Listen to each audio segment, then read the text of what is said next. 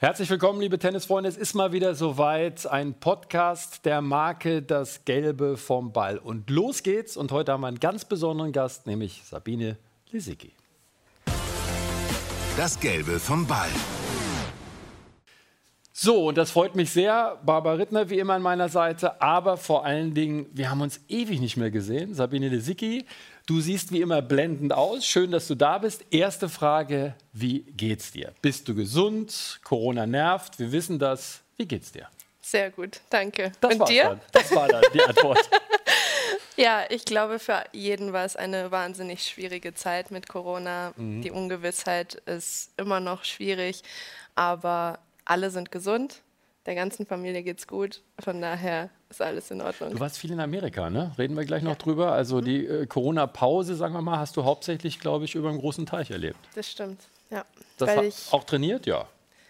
Äh, dort war überraschend viel zu, also alles dicht. Okay. Ähm, die Nick Bolletary Academy war auch zu, mhm. komplett. Ähm, die wurde im März geschlossen und hat erst am 8. Juni für Profis, ausschließlich für Profis, okay. für drei Stunden am Tag aufgemacht. Mhm. Also das war schon sehr hart, tatsächlich. Sag mal, da ich euch beiden gerade hier habe, sag mal, jetzt fange ich gleich mit dem Brett an für dich. Uh. Wann hast du das erste Mal von Sabine gehört und weißt Aha. du vielleicht noch, wo ihr euch das erste Mal begegnet seid? Ja, das hatte ich befürchtet. Jetzt überlege ich, in welchem Jahr das war. Ich weiß, Sabine hatte eine Wildcard für die Quali in Berlin beim Turnier, aber über den Club, nicht über den Deutschen Tennisbund, weil sie so jung war, 14, glaube ich. Kann das sein? 15, glaube ich. Oder gerade ja. 15. Ja, ja. ja, genau, dann war es 2004. Ne? 2004, das war dann auch so mein Anfangsjahr. Also ich habe hm. im Jahr 2004 aufgehört. Übrigens in Berlin habe ich noch einmal Doppel gespielt und da ich dort war als Spielerin noch, habe ich so ein bisschen aber rumgeschaut. Und da hast du nämlich eine Runde gewonnen. Ich mhm. meine gegen Cara, Cara Black. Black genau. Boah, siehst du, ja. ich weiß das. Ja. Und da habe ich gedacht, oh, also die muss ich auch mal angucken, mhm. weil die hatten ganz schön Wumms ja. im Schläger. äh, und ja, das war beeindruckend. Und ich glaube, da haben wir uns dann auch das erste Mal gesprochen. Bei der Auslosung irgendwie warst du dabei. Kann das sein? Ich glaube, das war das Jahr danach. Oder, oder? das war das Jahr danach, auf ja. jeden Fall. Und dann ja. war sie auch beim Lehrgang mal dabei und dann hatten wir natürlich Kontakt. Wann ist bei dir so der Gedanke gereift, Profitennis, das wird was oder das kann was werden, das mache ich, weil es ist ja auch ein Schritt. Ne? Um, hm. Also man spielt gut Tennis, aber das heißt ja nicht, dass jeder unbedingt Profi werden will. Also der Traum war es in dem Moment, wo ich sieben war. Das ähm, cool. Da habe ich zu meinen Eltern gesagt, ich möchte auf den größten Stadien der Welt spielen. Mhm. Und wo es dann wirklich ernst wurde, war tatsächlich, als ich die 10. Klasse mich habe beurlauben lassen, weil es so ein, mhm. eine Möglichkeit gab, dass du dich für ein Jahr beurlauben lassen ja. kannst. Ich war eine total Streberin. Von daher war das eine gute Möglichkeit, Tennis zu spielen. Aber wenn es nicht läuft, ich stand 360 in der Welt, also da weißt du nicht, was passieren mhm, wird, klar. gar keine Ahnung. Dann wusste ich, wenn es nach einem Jahr nicht gut geht, dann kann ich zurückgehen und ich hatte schon einen Plan ich überspringe dann die elfte, gehe direkt in die zwölfte und ähm, das passt, dann verliere ich nichts. Also das war für mich safe. Okay. Und also im Gegensatz zu mir warst du gut in der Schule. Äh, ich habe es geliebt, ja. Okay. Mir hat es tatsächlich danach auch gefehlt. Aber ähm, ich habe dann so gut gespielt, dass ich ähm, nicht mehr zurückgegangen ja. bin. Übrigens fällt mir gerade ein, ja. ich habe nicht die Wahrheit gesagt. Das erste Porsche Mal gesehen habe ich dich, nein. Detmold. Nee, auch nicht. Essen. 100 Jahre DTB-Feier. Die ja. war in Berlin ja. und da warst du zwölf. Weil da waren zwei Zwölfjährige auf der Bühne, ah, so okay. als Beispiel für die Jugend ja. äh, aus Berlin. Stimmt. Und ich weiß nicht mehr, wer der Junge war. Weißt du das noch? Weiß ich nicht. Der war auf jeden Fall auch zwölf Jahre alt. Und die zwölfjährige Sabine Lisicki. und da habe ich ganz kurz mit dir gesprochen, da hast du gesagt, ich werde Tennisprofi. So kam ich jetzt da drauf, okay. weil irgendwie hat es gerade geklingelt und da, da, haben wir uns, da habe ich dich das erste Mal gesehen. Also spielerisch ist klar, dass sie dir gleich äh, mhm. aufgefallen ist, nicht nur wegen des Aufschlags, aber der war damals äh, schon was Besonderes, mhm. gerade in dem Alter. Aber äh, so als Person, wie hast du sie so erlebt, so die ersten, na, sagen wir mal, Wochen, Jahre vielleicht auch? Wie hast du sie wahrgenommen? Jetzt bin ich gespannt. Naja, jetzt, du, hier, hier, reden, hier reden wir ans Angemachte, ne? das ist ganz klar. Also ähm, das ist ja ein Riesenunterschied. Also erster Eindruck oder klar. wie ich, ich glaube, dass ich die Sabine ganz gut kenne mittlerweile nach all den Jahren. Die Biene ist ähm, eine sehr disziplinierte, zielstrebige Person, die, mhm. wenn sie was will, sich unglaublich fokussieren kann. Also in dem Moment bleibt und wirklich äh, ja e extrem auch schon als, als junges Mädchen genau wusste, was sie wollte. Heißt das auch, dass sie stur sein kann? Stur, ja. Können okay. sie auch sein, also auch sehr ähm, resolut ja. und überraschend resolut, weil ja. sie auch diese ganz liebe Seite hat. Okay. Also sie, Sabine war auch immer jemand, der, ähm, was nicht alle machen, weil sie auch sehr mit sich selbst beschäftigt waren, immer gesagt hat, wie geht's dir, wie geht's deiner Familie, deinen Eltern, äh, deinem Freund oder, also das war wirklich immer so sehr interessiert und gleichzeitig aber dann auch wieder fokussiert auf das, was sie braucht, was sie will und was sie ist, ähm, was viele nicht wissen. Jetzt verrate ich was, aber das ist nicht schlimm. Sie ist sehr sensibel. Mhm. Also hat, hat, ein, hat eine große Empathie. Was übrigens wirklich nicht schlimm ist. Nee, es ist überhaupt nicht schlimm, aber man hat natürlich, ich weiß das, auch wenn man mich auch nicht so sehr so einschätzt, aber man hat damit zu kämpfen, weil man viel empfindet und viel spürt. Und das ist bei ihr auch. Sie spürt unheimlich gut auch innerhalb eines Teams Schwingungen. Und das kann natürlich auch belasten, aber das ist in, in gewissen Dingen im Leben auch mal ein Vorteil. Ähm, und ist auf jeden Fall, hat sie ein ganz liebes Herz. Guck mal, wie nett. Ich möchte natürlich auch kurz streifen, vor sieben Jahren ist was passiert. Das hat die deutsche Tennisszene ein bisschen positiv erschüttert, ein Erdbeben. Da war eine, naja gut, man hat sie schon gekannt, also du warst natürlich schon bekannt als Tennisprofi und auch, dass du sehr zügig aufschlagen kannst und eine ganz knackige Vorhand hast und auch so relativ nah an der Linie stehst. Aber dann warst du plötzlich im Wimbledon-Finale. Hast du eigentlich noch Rasenallergie? Fällt mir gerade ein. Ja, natürlich. Ja, was ich ja immer unglaublich fand, als ich früher auch äh, dich dann kommentiert habe und so und dann immer gesagt habe, wie, wie Rasenallergie, die spielt doch, auf Sand, äh, spielt doch auf Rasen richtig gut. So im Nachklapp, erstmal würde mich interessieren, wo hast du die Trophäe? Hast du die irgendwo an einem bestimmten Ort oder sagst du irgendwo in der Kiste? Ich weiß es nicht mehr. Und hast du das erwartet, was danach passiert ist mit dir? Also die Trophäe ist bei meinen Eltern. Da gehört sie auch hin. Genau. Ähm, voll verdient auch genau da, wo sie ist, mhm. gehört sie auch wirklich hin. Und ähm, nein, ich hätte nie gedacht, was danach passiert. Das war auch sehr belastend tatsächlich. Was ist denn passiert? Was dir noch so in den, also was dich komplett, was dich komplett vielleicht auch überrascht, weil du hast natürlich auch mit Leuten, wahrscheinlich mit Barbara und mit vielen anderen Leuten geredet und äh, die haben dir gesagt, ja, jetzt äh, Achtung, aber es ist ja was ganz anderes, wenn man das selber erfährt. Ich habe tatsächlich nicht mit so vielen geredet, ich habe mich versucht zurückzuziehen, okay. ähm, weil das so viel war, das hat einen überrollt, mhm. wirklich buchstäblich überrollt. Mhm. Und das kann dir auch, A, kann dir niemand davon erzählen, vor dem Finale habe ich mit vielen gesprochen, mhm. haben wir auch. Aber ähm, das kann ja auch, jeder empfindet eine Situation anders. Mhm. Und ich glaube, das ist der Schlüssel darin. Und so viele Leute haben gesagt, wie es mir gehen wird und wie das Gefühl sein wird und dass ich nervös sein werde und das und jenes vor dem Finale. Aber schlussendlich, wenn man dann auf den Platz geht, spürst du es auf deine eigene Weise. Deswegen habe ich auch immer gesagt, ich habe davon profitiert, im Halbfinale gestanden zu haben, mhm. 2011. Ja, genau. Du hattest ja schon dann, Erfahrung, du warst genau, auch Doppel sehr weit. Ne? Genau, also. im Finale das gleiche Jahr. Mhm. Das war auch ein Comeback-Jahr von mir. Und das hat mir wiederum 2013 geholfen, als ich wieder im Halbfinale war gegen eine Radwanska, wo ich wusste, ich habe gegen sie oft gewonnen. Ich habe die Möglichkeit, ins Finale zu kommen, aber dann in dem Moment wirklich zu bleiben. Und ja, und das Finale war dann natürlich nochmal noch mal eine Schippe drauf. Ist es schwierig, sich dann irgendwann beizubringen, dass man sagt, es war ein Erfolg und nicht, ich habe das Finale vielleicht auch für einige Nicht- oder Experten überraschend gegen Bartoli 1 und 4 verloren. Ist es dir leicht gefallen, schon nach kurzer Zeit zu realisieren, das war trotzdem was Großes, was ich hier Nein. gemacht habe? Nee, ne? Auf gar keinen Fall. Dafür seid ihr zu sehr Leistungssportler, ne? Und zu ehrgeizig. Wenn, dann ja. alles, ne? Genau. Aber hast du jetzt so ein bisschen das Gefühl, dass das noch nicht so ganz viele Menschen, ich sage nicht nur aus Deutschland, erreicht haben, was du da erreicht ja, hast? Ja, tatsächlich. Und lustigerweise ähm, und ehrlicherweise auch durch die Pandemie. Ja, okay. Weil das du dann wirklich, ich war, wie du gesagt hast, mhm. vorhin schon in Florida, ja. schon seit Ende Januar, also ich war da wirklich sechs, über sechs Monate, weit über sechs Monate und dann sitzt du in dem Haus, welches du dir erarbeitet hast, hart erarbeitet mhm. hast, erkämpft hast und dann weißt du einfach irgendwann auch, hey, ich habe wirklich was erreicht. Mhm. Und nicht nur, oh, ich will dahin, ich will dahin, sondern du hast es erreicht und mal schauen, was jetzt noch geht. Wie hast du das damals empfunden? Ähm, das war ja wirklich so ein Erdrutsch, kann man sagen. Ne? Wir, mhm. wir, haben auch alle ähm, große Hoffnung gehabt, jetzt wird sich wieder richtig was tun. Es hat sich erwiesenermaßen übrigens auch gerade bei den Mädchen was getan, weil natürlich dann, äh, man wird motiviert, Mensch, Tennis spielen könnte ich auch, ja, ich lasse mal die CDs weg. Wie hast du so die Zeit erlebt, dieses gerade dieses, äh, dieses verrückte Turnier? Weil du hast ja nicht nur Radwanska geschlagen, ne? da waren auch noch schon ein paar andere Bretter dabei im Verlauf ja. des Turniers. Und ne? das war auch das, was mich einerseits vorbereitet. Ich meine, von der ersten Runde an mhm. war es wahnsinnig mhm. schwierig. Ich ja. habe gegen Schiavone gespielt, wo du du musst gut spielen. Mhm.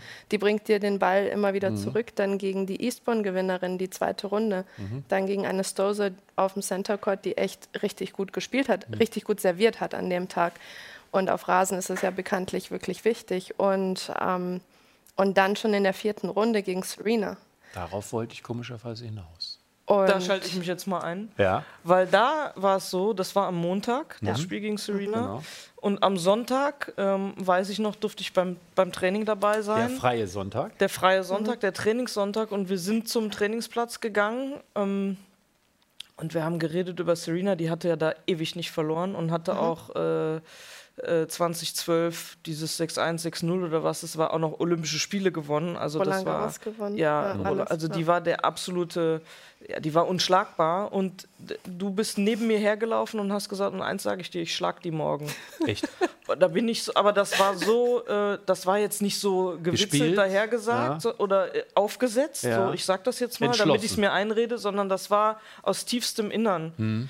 Und da habe ich so gedacht, okay, und habe mir gedacht, okay, ambitioniert, aber ja. okay, Sabine war auch eine der ersten, die gesagt, ich will Nummer eins der Welt werden, ja, wo wo sie sehr viel kritisiert wurde von vielen oder wo einige auch die Nase gerümpft haben, so wie kann man das sagen. Und ich aber eins daraus gelernt habe, nämlich sich nicht zu limitieren von vornherein, nicht sondern, zu klein machen, ja. sondern eben dieses, diese amerikanische Attitude mhm. zu, zu haben, nee, yes we can, also ich kann mhm. das und ich will, warum soll ich jetzt sagen, ich will erste 100 kommen, ja, ist ja auch schön. Mhm. Und das ist ja so die deutsche Mentalität, ja, ich will das Beste aus mir rausholen und vielleicht erste 100 und ja, dann, dann limitiere ich mich ja in der Denkweise direkt und das habe ich von Sabine gelernt und es hat sich auch auf die anderen übertragen, wobei auch eben eine Petko sowieso per se sehr, sehr positiv war und auch gesagt hat, wir schaffen das, wir können das. Ähm, aber ich glaube, dass das so, auch diese ersten Erfolge von dir, dass der allererste große Erfolg war ja Viertelfinale ähm, in Wimbledon mit 21. Äh, und da haben sich dann alle dran orientiert und auch an dem, ich will die Nummer 1 werden. 19, ja, ganz, ja, und ganz Charleston früh. davor gewonnen. Ja, ja, war es auf jeden Fall fünfmal, mindestens Viertelfinale ja. oder besser. Und ähm, das war so das, was ich für mich gelernt habe, weil mir das als Spielerin, äh, also nicht nur spielerisch, äh, stand ich natürlich bei weitem nicht so hoch, aber ich habe mich selber limitiert. Mhm. Ich habe immer dieses gehabt, ich versuche so gut wie möglich und wenn ich dann gegen eine gute verliere, knapp, dann ist ja auch okay. Nee, ist es eben nicht. Dabei hast du auch mal Wimbledon gewonnen. In der Jugend, ja genau, aber naja. ich habe zu klein gedacht. Okay. Ja, also das muss ich jetzt mit aller eigenen Kritik oder mit aller kritischen Betrachtung sagen. Mhm. Im Vergleich zu dieser Generation habe ich mich zu klein gemacht. Ich hätte, glaube ich, auch mehr erreichen können, wenn ich mehr daran geglaubt hätte. Und das hat mir da sehr imponiert. Und dann hat sie in einem unglaublichen Match, und da kriege ich jetzt Gänsehaut, auf diesem Center Court äh, gegen Serena Williams, da waren Ballwechsel dabei. Aber nicht nur dieses unglaublich serviert und ein Traumtag, sondern mit kurz Cross und Stopp und äh, das war alles drin und das Viel war natürlich Drama. eins der Top 5 Matches, die ich in diesen 30 Jahren Tennis gesehen habe live. Ich gucke auch noch nicht so lange Tennis, aber ich stimme dir zu.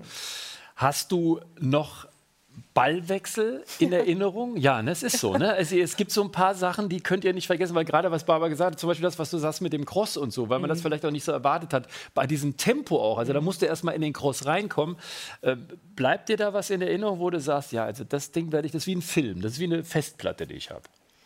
Also es gab tatsächlich ein paar Ballwechsel, an die ich mich immer noch erinnern kann. Ähm, einmal, wo ich sie aus dem Lauf Longline passiert habe und sie zum Boden gefallen ist und ich noch gefragt habe, ob alles okay ist und sie das äh, nicht interessiert hat.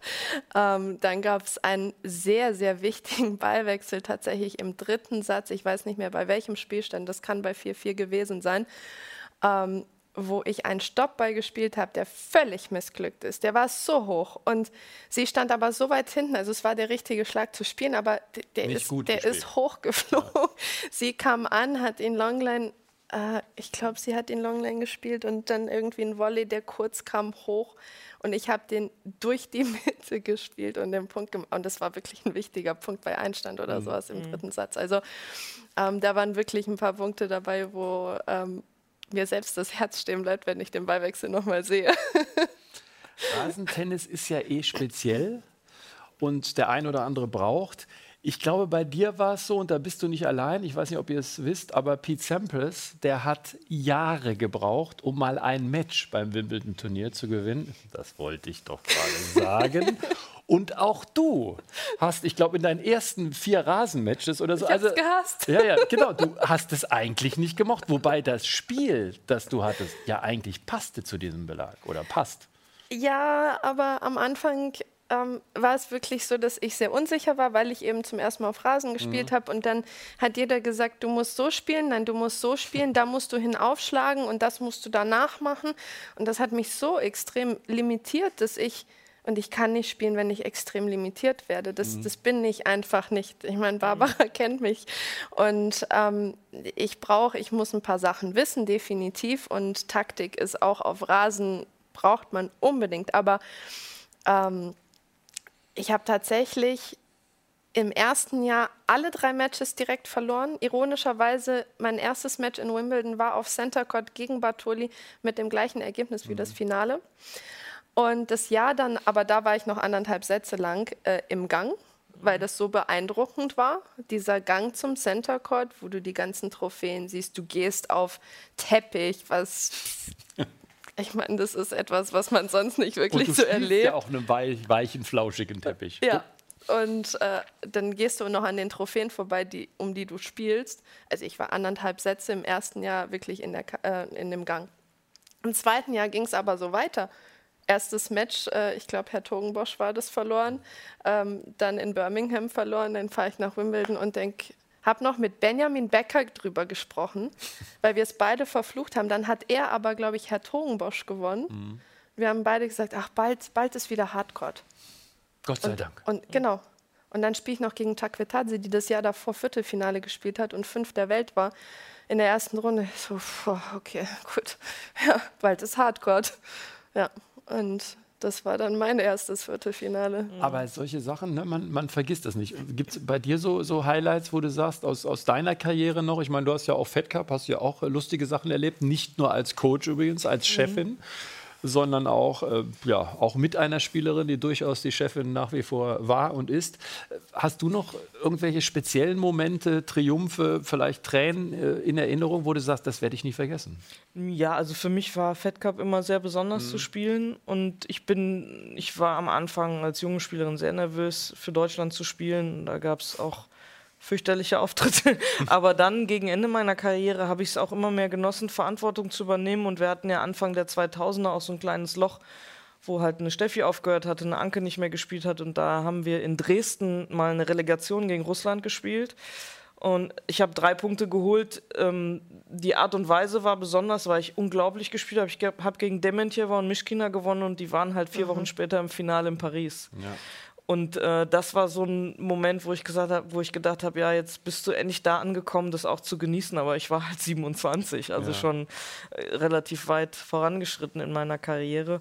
Und ansonsten gab es, also ich habe immer auch gerne auf Rasen gespielt, ähm, habe da mal dritte Runde gegen Navratilova verloren, die hat hinterm Rücken gegen mich wohl jetzt war furchtbar.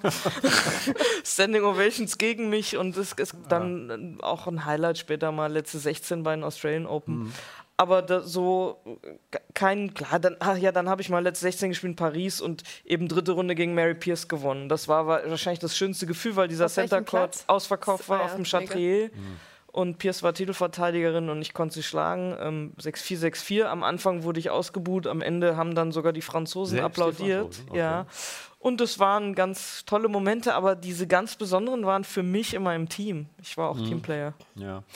Besondere Momente, klar, es war dann Riesenaufregung. Dann gab es auch die ein oder andere Verletzung. Es gab auch mal pfeifersches Drüsenfieber, was ich selber mal hatte, was eine Katastrophensache ist. Es gibt. Sportler, die mussten ihre Karriere deswegen beenden, auch Fußballer beispielsweise.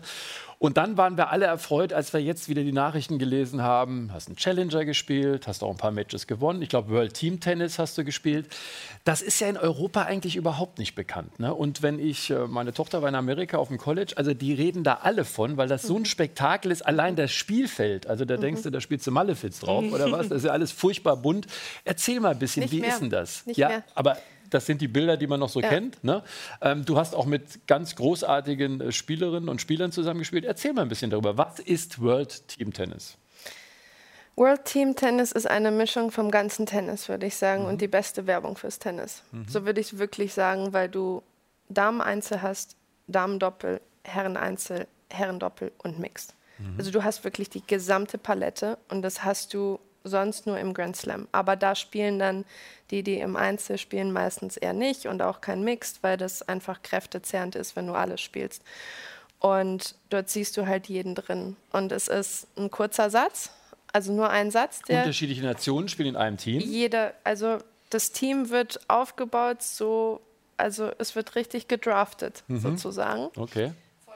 Und ähm, dann hast du ein Team und mit dem Team spielst du sozusagen drei Wochen. Und dann, ähm, es war schon cool. Es war, ich glaube wirklich auch, dass es mir geholfen hat, ähm, dort einige Matches dann zu spielen und reinzukommen.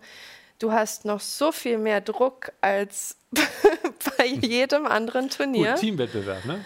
Und bis fünf nur Ja, ist halt nur bis Stress, fünf. Ne? Bis klar, fünf. klar. Ähm, und es ist einfach echt äh, ein mega hohes Niveau gewesen, weil jeder natürlich jetzt durch die Pandemie mitgespielt hat. Und zwar an spielen einem wollte. Ort alles, ne? Drei Wochen, sonst Genau. reist man durch die Gegend. Genau, normalerweise reist man quer durch USA. Ähm, neun Städte sind es und jetzt durch die Pandemie war es eben an einem Ort, in einem Resort und das war wirklich super. Also das fand auch jeder toll und ähm, ja, es war einfach für mich auch wirklich ein Test nach dem pfeiferischen Drüsenfieber. Ich habe über ein Jahr nicht gespielt. ich war letztes Jahr wirklich zwei Monate komplett nur zu Hause im Bett gelegen. Freunde haben mir Essen gebracht, weil es war schon ein Training vom Bett zur Couch zu gehen. ohne Ende, ja. Also das, das war wirklich ähm, furchteinflößend, weil ich eben auch wusste, wie viele Leute durch das pfeiferische Drüsenfieber Mhm. ihre Karriere beenden mussten. Und ähm, ich habe mit allen gesprochen, mit denen, die aufhören mussten, mit denen, die schnell zurückgekommen sind, mit dem Federer-Clan und einfach, um mir alle Tipps reinzuholen, um nicht den gleichen Fehler zu machen wie diejenigen, die es vielleicht nicht mehr geschafft haben. Und aber trotzdem, also jetzt letzte Woche in Prag war wirklich das erste Mal, wo ich gemerkt habe, hey, mein Körper lässt mich wieder Tennis spielen. Zum ersten Mal. Und das ist jetzt schon weit über ein Jahr. Und da ist es übrigens auch völlig egal, Barbara. Ich erinnere immer an Guga Kürten. Der hat, äh, bevor er zum ersten Mal French Open gewonnen hat, hat er kaum ein Match gewonnen. Dann hat er ein kleines Turnier in Brasilien gespielt und hat da halt jeden paniert, wie die Tennisspieler sagen. Ich will damit nur sagen, das ist auch völlig egal, glaube ich, auf welchem Niveau du dann Matches gewinnt, weil man jetzt vielleicht sagen, der Moment, das war aber jetzt nicht Wimbledon und so weiter. Das ist, glaube ich, völlig egal. Hauptsache, du gewinnst die Matches und Sabine, was du eben gesagt hast, Hauptsache, du spürst danach, meinem Körper geht's okay. Ich kann übrigens auch das nächste Match gewinnen. Wir hatten da ja auch schon oft drüber Ah, okay. gesprochen, äh, auch nach Verletzungen. Und äh, in Nürnberg erinnere ich mich an ein Gespräch, wo, wo ich einfach auch gesagt habe, äh, Biene, es ist völlig egal, das, das Tennis hast du ja in dir. Wir denken manchmal übrigens das Gleiche. Das Tennis hast du in dir. Das, was fehlt, ist dieses Gefühl, Matches zu gewinnen und dieses Selbstverständnis wieder, dass der Körper, du kannst dich auf deinen Körper verlassen und es geht wieder. Und da äh, hatten wir, nur dann kam pfeifersches Drüsenfieber hab oder da mit- war es schon. Da war genau. es schon da, weil ich immer nach dem ersten Satz nicht mehr Genau, konnte. und weil wir hatten gesprochen, ich habe gesagt, spiel bitte kleinere Turniere. Ne? Lass, äh, Wildcards kannst du danach immer wieder haben, aber gewinn lieber einen 25er, weil dann fühlst du, weil das, mir ist auch klar, wenn sie ein paar Matches hat, die steigert sich von Match zu Match, das geht so. Und das ist viel wertvoller, als wenn man dann vielleicht eine Wildcard beim Turnier XY hat, was natürlich verlockend ist, weil das das Niveau ist, was du gewohnt bist und was du willst. Aber wenn du dann einmal ähm, 6-4 im dritten auch gegen eine sehr gute gewinnst, dann ist aber dein Körper platt, weil der das noch nicht gewohnt ist, dann kann es noch nicht funktionieren. Während du, wenn du beim 25er, die können ja alle Tennis spielen, dich da durchbeißt und Match für Match gewinnst, dann traue ich ihr sofort alles zu. Nur einmal muss man da durch. Und ich glaube, du gewinnst auch wieder durch dieses äh, wieder Siegen, kommt natürlich auch so ein Lustfaktor wieder hinzu, dass das, was dir Spaß macht, mhm. was, was du wahrscheinlich am besten kannst äh, und das du auch wieder machen darfst, für dich, ich will gar nicht über Ziele reden, weil ich glaube, auch gerade nach den Verletzungen und so einer Krankheit ist das Quatsch, das zu sagen. Also ich will jetzt wieder bis dahin unter die Top 100 und so. Das halte ich für kompletten Blödsinn. Aber was steckt noch in dir? Was glaubt, was steckt noch in dir? Und dazu gehört nicht nur Ergebnisse, sondern dieser Wille, sich zu quälen im Training und, und, und. Was, wie schätzt du das selber ein? Also der ist noch da, weil sonst würde ich das gar nicht machen. Na klar. Sonst würde ich mir nicht jeden Tag ähm, das, die Kante geben und mhm. wirklich mhm. mich immer pushen. Ähm, beziehungsweise jetzt muss man es dosiert. Das ist die größte Herausforderung für mich, dosiert zu trainieren, nicht drüber zu gehen, weil immer noch, wenn ich zu sehr drüber gehe, dann mache ich eher Schritte zurück. Also es ist wirklich die Dosierung zu finden. Aber ähm, ich arbeite wieder mit meinem Vater zusammen und das ist, wir haben so diese alte Gelassenheit. Mhm Gelassenheit, Routine, Vertrauen, Vertrauen, Sicherheit, so, so lauter Sachen, die mir, die immer wichtig für mich waren, was mir vielleicht nicht ganz so bewusst war, weil mhm. immer jeder, ja, wenn du oben stehst, dann fängt jeder an, irgendwas zu sagen, wie du was besser machen sollst oder nicht machen sollst. Und da bist du, glaube ich, wenn du so jung bist, vielleicht auch noch empfänglich für. Und das, dafür bin ich nicht mehr empfänglich. Ich weiß, was ich brauche. Ich weiß, woran ich arbeiten muss. Und ähm, mein Vater kennt mich wie kein anderer.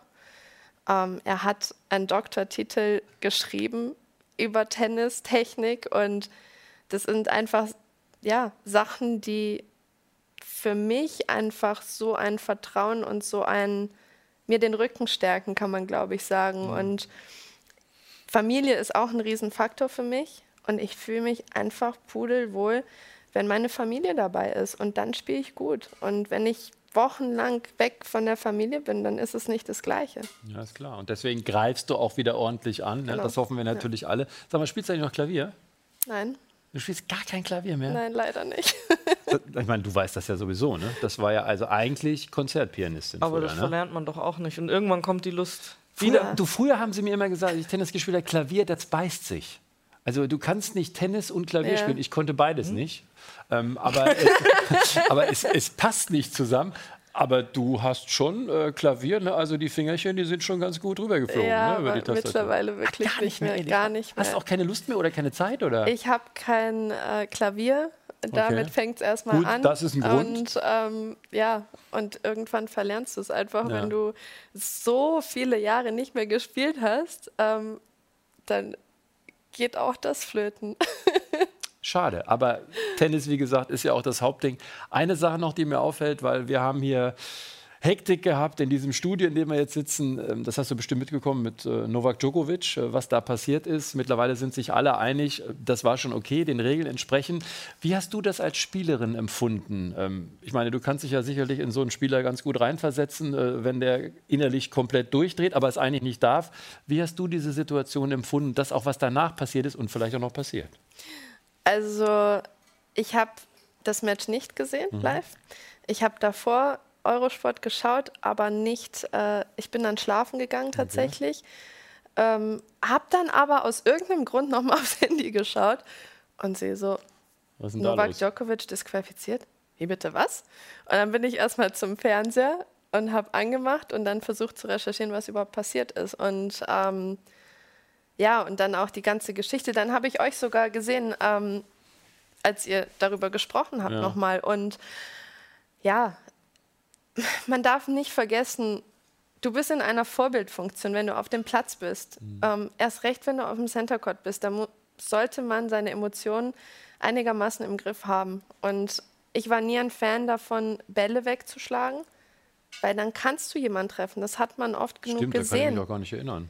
Also bei um, ähm, dir kann ich mich wirklich nicht, gar nicht erinnern. Ich habe auch noch keinen Schläger kaputt gemacht. Ja, stimmt. In meinem Leben noch nicht. Auch in deiner Jugend schon nicht, by the Nein. way. Ja. Uh -uh. Und also für mich persönlich ist es einfach, du bist in einer Vorbildfunktion. Dir schauen so viele Menschen zu, vor allem auch Kinder und Jugendliche. Und ich habe es immer persönlich genommen, weil ich dachte, ich will nicht, dass andere wegen mir anfangen, sowas zu machen. Und Und wenn du dann siehst, dass er bei 5-4, er hat alles unter Kontrolle, dann schon einen Ball gegen die Bande schlägt, das wäre nicht nur der eine Ball, sondern schon davor. Ja, unnötig. Mhm. Aber daran merkt man auch, wie viel Druck durch die Pandemie einfach vorhanden ist. Und manche Spieler sind empfänglicher dafür als andere. Und ähm, du musst trotzdem das Match spielen und es gewinnen. Und du darfst das, was draußen ist, nicht an dich heranlassen. Und ähm, normal hat er das ziemlich gut gemacht, aber da sieht man, dass die Pandemie nicht jeden kühl lässt. Ich würde sagen, schönes Schlusswort. Apropos Druck. Zwischen euch habe ich null Druck. Das ist so einfach, sich mit euch zu unterhalten. Sabine, vielen Dank. Danke. Barbara, wie immer, Danke besten dir. Dank. Ja, das war das Gelbe vom Ball. Und toi, toi, toi, hau rein. Vielen Dank. Das Gelbe vom Ball.